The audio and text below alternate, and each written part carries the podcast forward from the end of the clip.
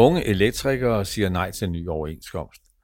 Vi har fået trukket industriforliget ned over ørerne og har fået små lønstigninger og for lidt på pensionen, mener formanden for ca. 5.000 elektrikerlærlinge. Dansk Elforbund Ungdom anbefaler et nej til den nye overenskomst.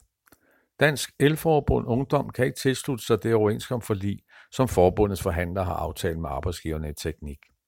Resultatet lever slet ikke op til de krav og de forventninger, som ca. 5.000 elektrikerlærlinge havde til overenskomst 20, siger ungdomsformand Mathias U. Vindholt. Han stemte som den eneste i Dansk Elforbunds forhandlingsudvalg nej til forliget, da det blev gennemgået og sat til afstemning. Ungdomsformanden forklarer til Arbejderen hvorfor.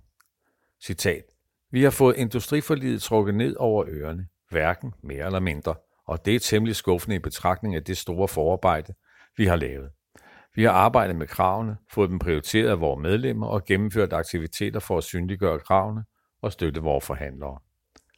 Elektrikerungdommen havde højere lærlingeløn som et centralt krav. De ville have markante krone-ørestigninger, der kommer alle til gode. I stedet hæver forliget, som industriforliget, lønningerne til lærlinge med 1,7%. Det svarer til 3 kroner på laveste sats og 6 kroner på højeste i 2022.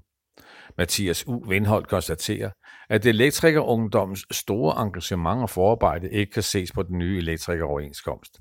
Citat: "Jeg er sikker på, at forbundets forhandlere har gjort en kæmpe indsats, så mine frustrationer ligger der også primært hos arbejdsgiverne. Det er min opfattelse, at teknik ikke har været hverken til at hugge eller stikke i." Når medlemmerne inden længe skal stemme om forliget, så opfordrer Mathias U. Vindholt dem til at sætte sig godt ind i indholdet og til at tænke over 2 konkrete spørgsmål, mens de læser op på teksten.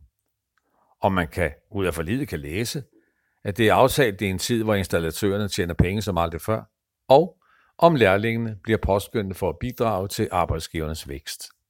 Citat: "Jeg har ikke været med for at stemme nej fra starten, men sådan endte det.